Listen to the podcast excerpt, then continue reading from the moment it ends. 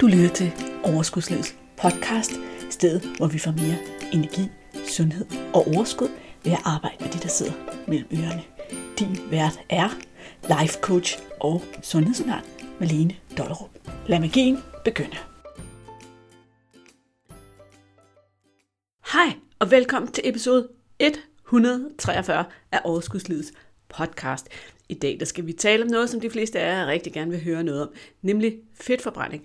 Først vil jeg lige sige til dig, jeg, jeg havde sådan en følelse af, at det var så lang tid siden, at vi havde snakket sammen. Jeg havde nærmest glemt, hvad det var, vi snakkede om i sidste uge. Men så kom jeg til at lige kigge tilbage og kigge på, at sidste uges episode handlede om det her med at trodse sig selv, at have sådan en indre trodsbarn eller en trods teenager.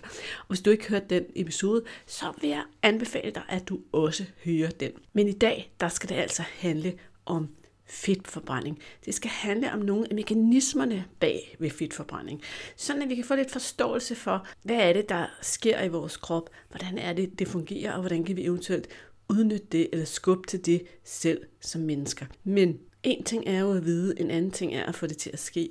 Og det er derfor, at det er sjældent, viden kan stå alene. Det er derfor, coaching er så genialt. Det er fordi, det er det, der hjælper os med at flytte ting fra at vide dem, til rent faktisk at handle på dem og få dem til at ske siger det bare, jeg er total fan af coaching, men det ved du jo godt. Faktisk vil jeg våge den påstand, at coaching er den billigste løsning på den lange bane til at løse dine problemer. Men det kan vi tage en anden dag, for nu skal vi snakke om fedtforbrænding. Forestil dig lige en gang, at du kommer sulten hjem fra arbejde. Du åbner køleskabet, du kigger ind. Der er ikke noget af det, som sådan er rigtig sundt og godt for dig at spise. Det, som du godt ved, at det nok ville være en god idé at spise, så du åbner fryseren. Dernede, der ligger der en helt ret med grøntsager og det hele, som der kunne være super fornuftigt at spise. Problemet er bare, at den skal jo først tøs op, og det er egentlig ret besværligt. Så du åbner køleskabet igen og finder ud af, hvad kan jeg tage i køleskabet? Fordi nu får jeg noget mad, og så går det hurtigst og nemmest muligt. Sådan vil det formentlig ende for de fleste af os, hvis vi var i det her scenarie. Og prøv at høre her. Det er faktisk lidt det, din krop gør, når den skal vælge mellem at forbrænde de kulhydrater, du har i kroppen, eller forbrænde det fedt, der sidder på depoterne. Hvis kroppen skal skabe energi ud af det mad, vi lige har spist, så er det super nemt. Det er som at åbne køleskabet og lige tage det mad, der bare allerede er klar, og så bruge det. Hvis den skal skabe energi ud af det fedt, vi har siddende på kroppen, så skal den arbejde en del mere for det. Derfor vil vores krop aldrig forbrænde fedt som nummer et. Den vil altid først arbejde med det, den har. Det er simpelthen dens strategi. Det er sådan, kroppe fungerer helt fysiologisk. Så i en ideel verden, så er det fedt, vi har siddende på kroppen, blot en sikkerhedsforanstaltning, vi har i tilfælde af, at vi ikke skulle kunne få noget mad. Også en gang for en million milliarder år siden, plejede at sige, en gang i urtiden, der var mad ikke en tilgængelig ressource når som helst.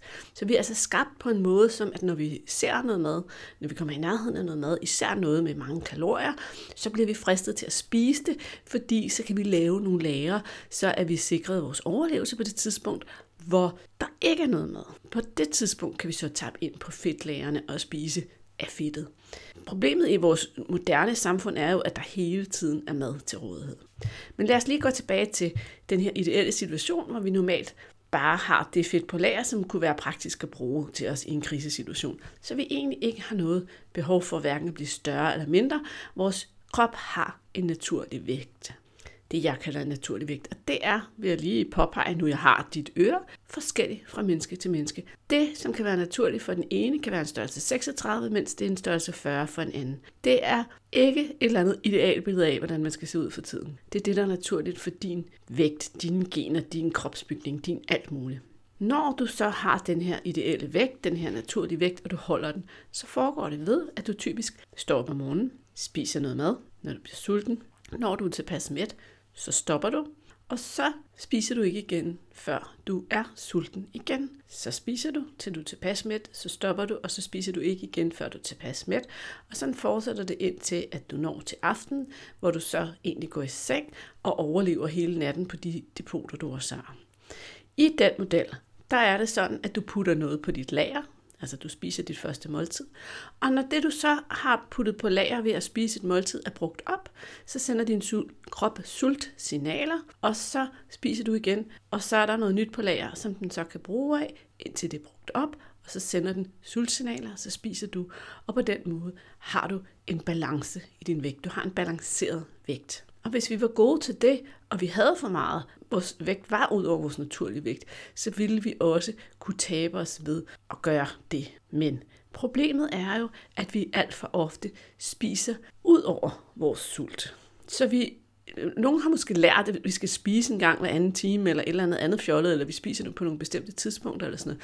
Så mange af de gange, hvor vi spiser, så er vi ikke færdige med at bruge af det lager, vi allerede har. Så hvad gør kroppen med det, som den ikke har nået at bruge, inden du putter mad ind igen? Jamen, den putter det ned på lageret. Og hvad er lageret? Det er dine fedtceller. Og hvis der ikke er plads, så udvider den bare fedtcellerne, så er der plads til noget mere. Det er den rigtig god til. Det kan den godt gøre. Så det her med, at vi går og småspiser hele tiden, og ikke får holdt nogen pauser, og ikke når at mærke vores sult mellem måltiderne, det gør faktisk, at vi hele tiden vedligeholder eller udvider vores lager. Og en af de mest effektive måder at vedligeholde eller udvide sit lager af fedt i fedtcellerne, det er jo selvfølgelig ved at spise alt muligt sådan noget hygge, nydelses, snakkemad mellem måltiderne, som ikke rigtig føles som mad, som ikke rigtig mætter, og som er super nemt at spise, selvom du ikke er sulten. Men det er også det, der putter på lager aller nemmest. Og det sikrer også, at du ikke nogensinde får brugt af lageret, hvis du hele tiden går og putter på lager. Og så har du egentlig en dårlig spiral, hvor du enten bliver fastholdt i en for højt vægt, eller oplever, at din vægt stiger. Så en simpel løsning er egentlig at spise, når du er sulten, og så stoppe, når du er tilpas mæt. Bare i det lille begreb ligger der jo en hel masse faktorer, som man med fordel kan vikle ud, og ofte også er behov for at coache på. For hvordan forhindrer jeg mig selv i at spise, når jeg ikke er sulten? Hvad er tilpas sult. Fordi rigtig mange af os, vi har en oplevelse af, at hvis vi bliver for meget sultne, så bliver vi dårlige, eller vi bliver hangry, eller vi bliver utrolig utilpasse. Nogle af os, vi har en indbygget skræk for at være sultne. Og det kan skyldes alt muligt. Det, det er som regel noget, vi afdækker i coachingen. Det her med, hvorfor er du egentlig så bange for at være sulten? Hvad er det egentlig, du tror, der vil ske? Hvis du har fået en af de sidste mails, jeg har sendt ud, så har jeg blandt andet skrevet om, om Lærke, og hun havde også det her problem med at være bange for at være sulten. Og når vi har en indbygget frygt for at være sulten, så sørger vi hele tiden for, at der er rigeligt på vores lager. Det er jo et mentalt problem. Det er en ting, man kan løse med coaching. Det er en ting, man kan lægge strategier for at skifte sit mindset omkring. Så problem nummer et er altså, er du bange for at være sulten? Problem nummer to er, eller udfordring nummer to kan så være, at finde det der helt rigtige tidspunkt, der hedder tilpas sulten. Hvordan ser sådan et tilpas sulten tidspunkt ud? Det er jo et meget godt spørgsmål. Jeg kan jo ikke nødvendigvis svare dig, fordi det kan jo ikke kvantificeres af, at det skal føles på den her måde eller den her måde. Men man kan sige, at der måske er tre stadier af sult. Der er den her lille bitte sult, hvor du lige sådan første gang mærker, at du er sulten. Så er der den her, nu er jeg godt sulten, og så er der den her sult, der er så langt ude, at du bliver desperat, eller vred, eller dårlig, eller reagerer på andre måder uhensigtsmæssigt, og helt sikkert sluger maden, når du endelig får adgang til den. Så vi vil ikke helt herover, hvor vi snakker om at sluge maden. Men derover, hvor jeg lige føler mig en lille smule sulten første gang, der kan det godt være, at det en gang imellem kan betale sig at sige, ved du, jeg tager lige et glas vand, og så venter jeg lige og ser, hvad der sker. Er jeg endnu mere sulten om et kvarter, eller var jeg rent faktisk ikke så sulten, når det kom til stykket? Kunne min krop bare lige forsyne sig selv med det, den havde på lager? Og nu vi snakker om at have på lager, så er det faktisk sådan, at vi alle sammen som udgangspunkt har mindst 65 madpakker på lageret. Og hvad betyder det? En madpakke, det er ligesom sådan en måltid mad, som kan holde dig gående og i gang og sikre dit overlevelse. Så hvis du når at blive lidt sulten, og der ikke er mere af det, du puttede i maven, ved sidste måltid, jamen så er det det, at kroppen gerne må bruge lidt af madpakkerne. Så er det, at den gerne må forbrænde noget af fedtet for at holde dig gående. Fordi det er jo det, vi gerne vil have, mange af os. Vi vil gerne have, at lidt af fedtet bliver forbrændt. Ikke? Så ved du hvad, krop? Se lige, om du kan klare dig med en af de her 65 madpakker, jeg allerede har. Tag du en bid af madpakkerne, plejer jeg nogle gange at joke lidt med, at det er sådan en meget godt mindset omkring det her. Men hvad der er sådan tilpas sulten, er altså også et spørgsmål om at eksperimentere sig lidt frem. Og så er jeg selvfølgelig ikke blind for, at vi nogle gange er nødt til at spise på bestemte tidspunkter, og så handler det især om at regulere mængden ind. Hvornår stopper jeg? Så du skal altså stoppe, når du er tilpas med, siger jeg. Hvad betyder det? Det betyder i hvert fald ikke propmæt. Det betyder heller ikke, at du er sulten et halvt time efter måltidet. Fordi man kan sige, typisk så møder jeg to slags kvinder, dem der overspiser og dem der underspiser. Og dem der underspiser, de overspiser sig bare på nogle andre tidspunkter i nogle fødevarer af dårligere kvalitet. De prøver hele tiden at spise alt for små portioner mad, og så overtager den primitive hjerne og får dem til at spise alt for meget søde sager og snacks og alt det der. Og den anden, de spiser simpelthen også for meget til måltiderne. Og begge dele er egentlig et problem. Så vi skal spise, til vi er tilpas med det. Og hvad betyder det? Det betyder i hvert fald, at det er en følelse i din krop. Det er ikke noget, du kan regne ud op i dit hoved. Du kan ikke sammenligne dig med, hvad andre spiser, og hvad der er på de andres tallerken. Det handler om, at du finder ud af, hvad er rigtigt for mig? Hvad virker godt for mig? Hvordan, hvor, hvordan føles det i min krop, når jeg har spist en mængde mad, der gør, at jeg er tilpas i et par timer efter. At jeg ikke føler mig træt og færdig og hængeagtig, når jeg har spist. Men heller ikke bliver lynhurtigt sulten, så jeg rigtig hurtigt kan mærke, at jeg kunne spise mad igen. Og dermed typisk tyr til de hurtige løsninger med noget hurtig energi, noget nem energi, noget sukker eller noget, der ligner. Men det kan altså sagtens være, at tilpas mæt er lidt tidligere, end du plejer at stoppe med at spise dine måltider. Og hvis du aldrig levner på din tallerken, hvis du altid spiser tallerkenen op, så lover jeg dig i hvert fald for, at det er et meget godt tegn på, at du ikke altid mærker efter, hvornår du er tilpas midt, men får spist lidt for meget i gang imellem. Og sikkert også måske lidt for lidt, hvis det altid bare er tallerkenen, der afgør, hvor meget du spiser. For at det her skal kunne virke, for at den her sådan, super ultra simple strategi skal virke for dig, så er der én ting til, vi skal have på plads, og det er vores spisetempo. Det lyder så banalt, og det lyder som om det ikke er noget særligt, men det betyder altså noget. Fordi det, der sker, når det er, at vi spiser alt for hurtigt, det er, at et, vi mærker ikke efter. Når vi spiser rigtig hurtigt, er det typisk et tegn på, at vi ikke rigtig er til stede i måltidet, og vi måske er optaget af alt muligt andet, og vi kan i hvert fald ikke hverken mærke vores krop eller egentlig forholde os til den nydelse, det er at spise. Fordi når vi så ikke får nydelsen ud af at spise, fordi vi har spist så hurtigt og så uopmærksomt, så kan vi tømme en tallerken, og så sidde og føle os snydt for den nydelse, der var på portion nummer et, og så egentlig tage en portion mere, bare for at få den nydelse. Og det er kun den ene ting. Den anden ting, det er, at kroppens appetit, din sult og mæthed, reguleres jo ved hjælp af nogle hormoner. Og for at kroppen kan nå at producere det, som man kalder mæthedshormoner, som sender signaler op til din hjerne om, at du er mæt, så er der altså brug for noget tid. Det kan faktisk ikke på 5 minutter nå at sende de signaler op til din hjerne. Så du må gerne være en 20 minutter om at spise dit måltid, og 10 den da lidt for lidt. Og det gør vi jo altså ved at smage på maden, nyde maden, tyk maden, læg gaflen fra os. Alt det her, som jeg også har snakket om i nogle af de andre podcast-episoder. Og det er ikke bare for at være høflig, det er ikke bare for at fornemme sit måltid, men det er simpelthen også for at kunne samarbejde med din krop omkring, hvor meget mad du egentlig har brug for. Så du ikke ender med altid at spise for meget. Så medmindre du er en teenage-dreng, der vil have plads til uendelige mængder lasagne i maven, så er det ikke nogen god metode at spise hurtigt. Og hvorfor siger jeg det med Tine Strang? Jeg kan faktisk ikke huske, om jeg har fortalt det på podcasten før. Men min ældste søn, han er rigtig glad for lasagne. Og så var der en dag, vi sad og spiste lasagne, og han spiste, spiste, spiste, og så ringede det på døren, og så var det en af hans venner, der kom og forstyrrede ham. Og så han skulle sige et eller andet, og så kom han tilbage, og så var han bare så gal, fordi nu havde, var han jo en mæt, og så kunne han ikke spise mere lasagne. Det galt bare om at spise så hurtigt som muligt, så man kunne spise så meget som muligt. Og det sker der ikke en brud ved, når man er en øh, slank, stærk teenage-fyr, der forbrænder alle kalorierne. Men for os andre den, den strategi ikke særlig smart, vel? Ideelt set, hvis din krop og din fedtforbrænding så fungerer, så er det her egentlig, hvad der skal til, for at du kan nå din naturlige vægt. Det vil sige, at du helt automatisk, hvis du øh, lytter til din sult og mæthed, vil opleve, at lagerne begynder at skrumpe, fordi din krop gerne vil tilbage til det, man kan kalde ligevægt for den. Og når, når din krop skal tilbage til ny ligevægt, når din krop skal tilbage til en naturlig vægt, så skal det gerne gå langsomt.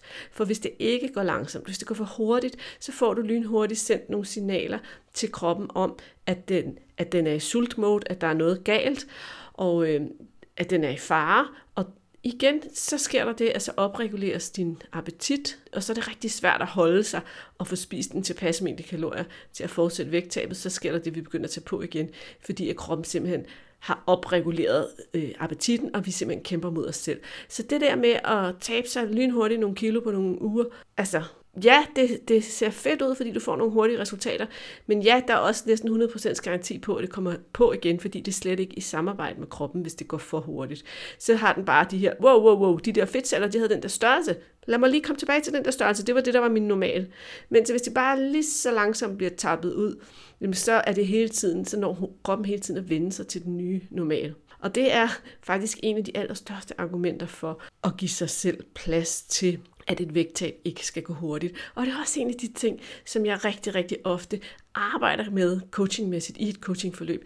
Det der sted, hvor vi når til det der sted, hvor vi bare bliver så utålmodige og bare synes, det går for langsomt, eller vi har ramt et plateau, og vi er gået et stort stykke tid, hvor kroppen lige skal nå at vende sig til den nye normaltilstand. Så bliver vi så utålmodige, og nogle gange så kaster vi nærmest, du ved, håndklædet i ringen og bare går tilbage til det, der slet ikke virkede, i stedet for lige at blive der og lade kroppen vende sig til det, så vi bare fortsætter med at sige, jamen krop, jeg samarbejder med dig i dit tempo, alt er godt. Når det så er sagt, så er det jo også sådan, at vores krop er ikke nødvendigvis lige god til at forbrænde fedt, for den kan være i træning eller ude af træning.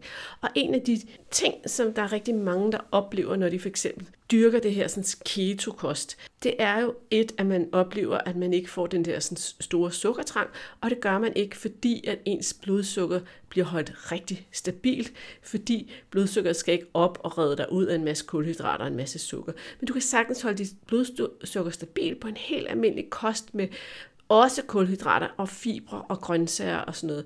Det er i virkeligheden ikke det, der holder dit blodsukker ustabilt. Det er det, du giver dig selv lov til at spise mellem måltiderne, der laver balladen. Eller når du spiser sådan nogle måltider, der er alt for meget lystbrød og ingenting ikke? Men det er en anden bemærkning. Men det, der sker, når vi går i ketose, altså som jo ligesom er det, vi gør, når vi spiser ketokost, det er, at vi tvinger vores krop til kun at tage, altså kun at forbrænde fedt. Vi spiser kun frysermad, hvis vi skal tilbage til den der historie, jeg fortalte i starten af podcasten. Og vi bliver bedre og bedre til at spise den her frysermad. Det kører bare, ikke også? Det der også sker, der er faktisk en podcast-episode rigtig langt tilbage. Jeg kan ikke huske, om det er 40 eller sådan Jeg skal nok lægge et link i episodenoterne med madbanditten Jane Faber, som måske er en af de mest kendte i Danmark for det her med low carb, high fat og keto-kost. Og noget af det, hun siger, det er faktisk, og det synes jeg alle jer, der er store keto-tilhængere, lige også skal høre efter med, det er, at det er jo ikke fordi, at hun altid, altid, altid er keto. Hun kan godt hoppe af en gang imellem og spise en is eller drikke et glas vin i weekenden, og så går hun bare tilbage til sin normale kost. Og kroppen er vant til at leve på fedtet, så det er ikke den store problem. Problemet opstår, når man er på ketokost i nogle uger, og så har nogle uger med et sukkerparty, og så har kroppen helt tilbage til, at jeg har hele tiden adgang til kulhydrater, så hvorfor skulle jeg åbne fryseren, ikke? Så hvis vi en gang imellem kører lidt af, og så bare går lynhurtigt tilbage igen, så kan kroppen faktisk godt det. Kroppen skal rigtig gerne have det, vi kalder en fleksibel forbrænding, hvor den forholdsvis nemt kan veksle mellem at spise det nemme, altså det, der er i køleskabet, det, som du har spist, det, der, der er dit måltid, og så det, som der er fedtet og på lageret. Så det kan vi altså skabe på forskellige måder. Og en af måderne er selvfølgelig at gå direkte til keto. Men nu er jeg altså ikke rigtig den store keto-fan, og det er ikke fordi, jeg har også klienter, som gerne vil spise keto, og jeg siger, ved du hvad, hvis du kan se dig selv leve på den her måde resten af dit liv, og du vil trives med det, så gå all in, for min skyld, ingen alarm. Det gør du, ligesom det passer til din krop og til dig og til dit liv. Men du behøves altså ikke gå på ketokost for at kunne veksle mellem kulhydrat og fedtforbrænding i kroppen. Der er altså meget simplere måder at gøre det på, end den her sådan lidt barbariske måde. Det, der mange oplever også, det er, at når de så starter på keto, så får de det der, man kalder en nærmest det der ketoflu hvor du faktisk får det lidt dårligt de første par dage, fordi at kroppen skal lave hele den her omstilling fra øh, ikke at have andet end kun fedt at forbrænde af. Det, det, der protesterer ens krop lidt, ikke? Men vi vil gerne have, at vores krop bliver bedre til automatisk at skifte over på fedtforbrænding, når der ikke er mere mad. Og det gør den jo i virkeligheden lige så stille og roligt, når der ikke er mere mad. Og i virkeligheden, så er de fleste kroppe, de vil lave fedtforbrænding i løbet af natten, fordi at det måltid, du har spist om aftenen, det holder jo ikke de 12 timer, til du spiser næste dag. Hvis du vil og mærke, ikke sidder og spiser hele aftenen og stopper om natten og spiser. Så allerede der, der er der en måde at få ens krop til at blive mere fleksibel i sin forbrænding. Altså lave et vindue på mindst 12 timer, hvor du ikke spiser. Det er en god start. Og igen, for nogen, der er det her super simpelt. For andre, der kan man med hele sit hjerte og hjerne godt forstå, jamen ved du hvad, det vil jeg gerne, men jeg kan ikke lade være at spise om aftenen. Og så er det igen her, hvor der er brug for noget coaching, der er brug for at finde ud af, hvad er det for nogle følelser, hvad er det for nogle tanker, hvad er det, der sker der om aftenen, hvad er det, du er programmeret til, hvordan får vi fjernet de programmeringer inde i dig. Men det er altså en god måde. Og man kan også lege med en gang imellem, hvis man siger, jeg kører gerne sådan 12 timer, det er meget tilpas. Ikke? Så minimum, så hvis jeg spiser ved 6 tiden om aftenen, så lukker jeg køkkenet, og så spiser jeg ikke noget før næste dag. Og så kan det godt være, at jeg en gang imellem leger med, at klokken bliver 8 eller 9. Det kan man for eksempel gøre i weekenden, hvor man har måske mere fleksible forhold til, hvornår man kan spise. Og så lige leger med, at vi lige får lov at spise lidt mere af madpakkerne, og jeg går lidt længere med min sult, og jeg prøver lige sådan at lære min sult lidt mere at kende, og blive lidt mere fortrolig med, at det ikke er farligt uden at gå over i det der mode, vi startede med at sige, hvor man bliver sådan helt hangry og desperat. Ikke? Men jo bedre kroppen er til det her, jo mindre vil du også opleve den her hangry, desperate følelse, fordi din krop altså bliver bedre til at tappe ind på lagerne, så der er mere ro på. Så er du kommet til at gå ned, du ved, i storcentret for at handle lørdag morgen og fik ikke spist morgenmad, jamen så kan det godt være, at der kommer en bølge af sult en gang imellem. Men hvis du bare lige siger, ja ja, tag lige af madpakkerne, så skal du nok få, når jeg kommer hjem altså det er bare sådan en mental ting, jeg siger ikke. Den gør det jo helt uden du... Din bevidste hjerne er jo ikke rigtig blandet ind i den, den del af arbejdet. Det er bare for, at du har noget at sige til dig selv. Så vil den lige så stille bare tage af lageret, indtil du kommer hjem og spiser din morgenmad. Så det er ikke fordi, at vi aldrig må være sultne, men det der med at gå og være konstant sulten, det er en rigtig dårlig plan, fordi det sætter din krop i alarmberedskab. Hvis vi hele tiden underspiser til alle måltiderne hver dag og går ned og spiser 1200 kalorier eller et eller andet, så kommer vores krop sådan i alarmberedskab. Der er for lidt mad, der er for lidt mad. Opregulere appetitten, opregulere appetitten. Og det bliver sværere og sværere og sværere at holde sig nede på kalorierne, fordi du er mere og mere og mere sulten. Det har vi ikke lyst til, men vi kan godt lege med at være fleksibel mellem en gang imellem at give os selv lov at blive lidt mere sulten. Men i hvert fald, så vil jeg sige, at strategi nummer et var at lave et vindue mellem aftensmaden og morgenmaden, hvor du ikke spiser. Og hvis du ikke kan få det til at ske, så få hjælp. Altså, så, så, så skal du arbejde med det mentale og følelserne og alt det her, der ligger. Det er en af de ting, jeg ser aller oftest i coaching. Det er en af de ting, jeg tror, samtlige af deltagerne i gruppecoachingforløbet en gang for alle, kæmper med enten at spise om eftermiddagen eller om aftenen. Og altså 80 procent, de spiser også efter aftensmaden. Det der, når vi lander i sofaen om aftenen og er trætte, og det har været en lang dag, og den har heller ikke altid været lige sjov, og alle de her ting, der sker. Det skal vi ryddet op i. Så at træne sin krop i fedtforbrænding betyder også, at vi en gang imellem giver plads til den lille sult. Men helst inden et måltid. Ikke ved at underspise til selve måltidet. Og i det hele taget, så det her med at huske på den her sådan, cirkel, jeg fortalte dig i starten af podcasten, hvor jeg sagde, at vi putter på lager ved at spise. Når lageret er tomt, bliver vi sultne, så spiser vi, så putter vi på lager. Når lageret er tomt, så spiser vi. Og det betyder altså, at der, vi skal ikke, medmindre vi spiser meget små måltider øh, af en eller anden årsag, fordi vi har fået en maveoperation eller et eller andet andet, hvor der kan være sådan specielle ting, der gør sig gældende, så skal vi altså ikke gå og spise hver anden time eller sådan noget. Det er en ret dårlig plan. Vi skal spise, putte på lager, gå ud og leve livet, gøre alle de andre ting. Når vi bliver sultne, så skal vi spise igen. Og hvis du er vant til at spise morgenmad, inden du går på arbejde og spise frokost kl. 12 i kantinen, eller hvad det er, og spise aftensmad om aftenen, men så er det fint, fordi det vender kroppen sig også til. Så skal du bare tilpasse mængden, du spiser på de tidspunkter. Og så få pillet alt det andet ud, det der sker mellem de her måltider. Og nu, nu kan jeg egentlig et eksempel med tre måltider, men det kan også sagtens være, at du har brug for fire måltider. Så skal det være fire måltider. Det skal også være sådan, at det føles godt og sjovt og nemt at være dig. Du kan sagtens tabe dig, samtidig med, at du spiser fire måltider om dagen. Det er ikke det, det handler om. Men det handler om, at mellem måltiderne, der skal kroppen have ro til det, som kroppen har brug for at lave. Den skal også have lidt tillid til, at I arbejder sammen, ved du lytter til den. Jeg er også nødt til, kan jeg mærke, at linke til den episode, der hedder Lyt til kroppen. Den synes jeg også lige, at du skal give dig selv lov at lytte til. Uden nødvendigvis at spise gå all in på keto, så kan du også sagtens indrette din kost, så i hvert fald nogle af dine måltider måske indeholder færre tilgængelige kulhydrater. Det kan godt være, at det kan være en god idé at have, du ved, noget morgenmad, der består af noget æg og noget ost og nogle grøntsager og sådan noget. Der er ikke så mange kulhydrater i, men det giver et dejligt, stabilt blodsukker resten af dagen, så det bliver nemmere at lade være at falde i. Altså, jeg stemmer altid på en god start på dagen. Og det betyder ikke, at du skal spise morgenmad. Nej, nej, nej, nej, nej. Det betyder, når du er sulten til dit første måltid. Der, der må du gerne lægge lidt fokus på at få noget fornuftigt at spise. Fordi det afgør faktisk, hvor nemt det er for dig at spise fornuftigt resten af dagen. Og det er der, hvor den der franer med ost og syltetøj og en kop kaffe måske ikke lige gør det så godt for kroppen og blodsukkeret. Men altså, du kan sagtens spise normal dansk kost, hvor der er plads til rugbrød og kartofler og ris og sådan noget. Og så en gang imellem have nogle måltider, hvor, hvor de her elementer måske ikke er inde i. Hvor vi bare spiser, du ved, kød og nogle bønner og nogle grøntsager til aftensmad, eller æg og grøntsager og ost til morgenmad, eller hvordan det nu kan se ud for at fungere godt for dig. Og kroppen, den er altså bygget til at bruge kulhydrater. Det er meningen, vi skal spise kulhydrater. Det er sådan, at vi er skruet sammen som udgangspunkt. Og, og hvis du for eksempel træner, løber eller styrketræner, eller laver noget andet, hvor, der sådan, altså, hvor du får brugt noget, noget energi, så sker der også det, at din krop den ligesom tømmer musklerne for kulhydrat. Og hvis du ikke fylder det ind igen, så kan du et, føle dig utrolig træt senere på dagen. To, opleve, at det kan blive sværere og sværere at, at holde dig i gang med den her træning. Jeg, jeg har slet ikke talt på, hvor mange gange jeg har snakket med klienter om det her med at give sig selv lov at spise en banan, når man har været til træning eller til svømning eller ude at løbe en tur. Vi tror, åh, det er der, hvor vi skal øh, forbrænde fedt, men prøv at høre, det gør du alligevel. Du spiser bananen, og den rører direkte, jeg lover dig, den ryger direkte ind i mullerne. Den kan overhovedet ikke nå at sætte sig nogen som helst steder på i lagerne, og så, så, så har du energi til resten af dagen. Så falder du ikke død om tre timer efter, og er nødt til at holde, spise chokolade for at holde dig oppe.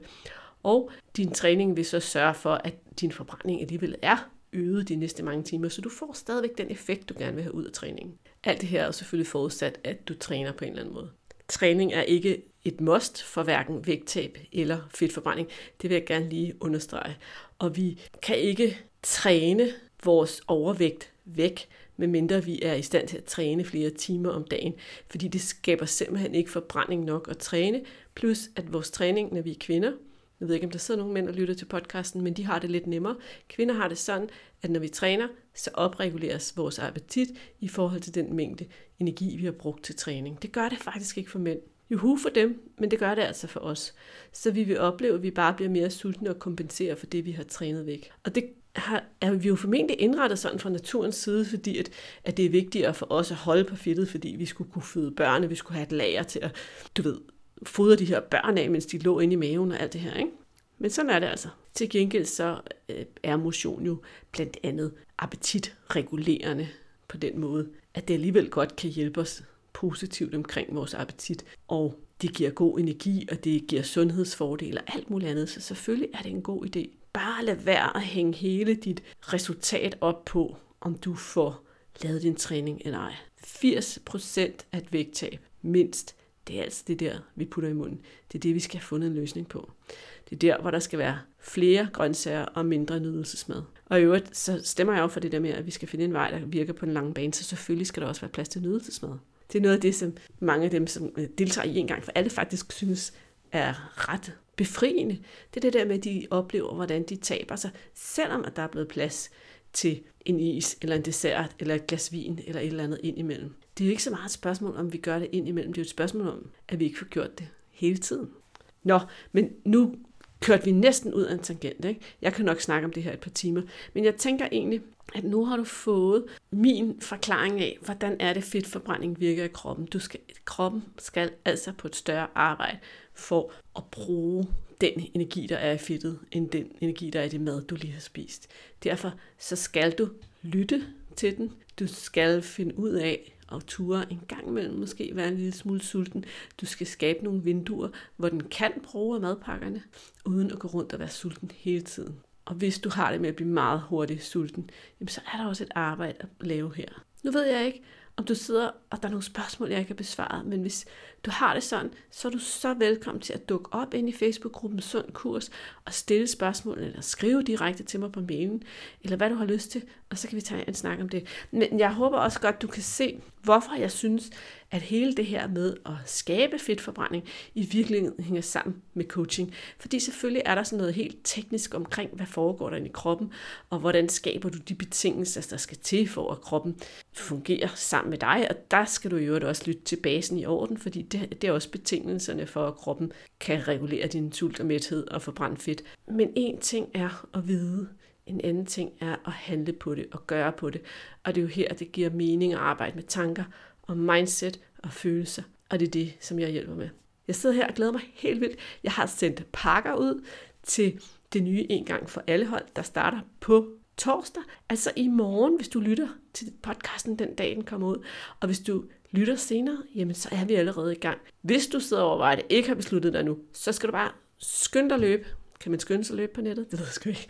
Så skynder du dig bare ind på overskudsledet.dk, en gang for alle, og ser, om du skal have den sidste stol, for vi har nemlig en ledig stol til dig, og der kommer ikke flere hold i år. Men det her, det lover jeg dig, det er den billigste løsning på den lange bane. Så kortsigtede, hurtige løsninger, hurtige resultater, der ikke var ved, eller langsigtede resultater, der går længere tid om at opnå, men som holder på den lange bane. Det er det, vi nogle gange skal vælge imellem. Jeg glæder mig allerede til at hænge ud i dit øre næste uge, og jeg har noget rigtig godt, vi skal snakke om. Det kan du også godt glæde dig til, og måske vil du blive en lille smule ramt af det, vi skal snakke om. Men det er også meningen, fordi det kan hjælpe dig på den lange bane. Hej hej! Hey, inden du løber, glem ikke at abonnere på podcasten, så du ikke går glip af en eneste episode. Og skulle du have fingre i den gratis videotræningsserie Vægtab med din hjerne, så smut ind på overskudslivet.dk-videoserie, så lander den første video i din indbakke i dag.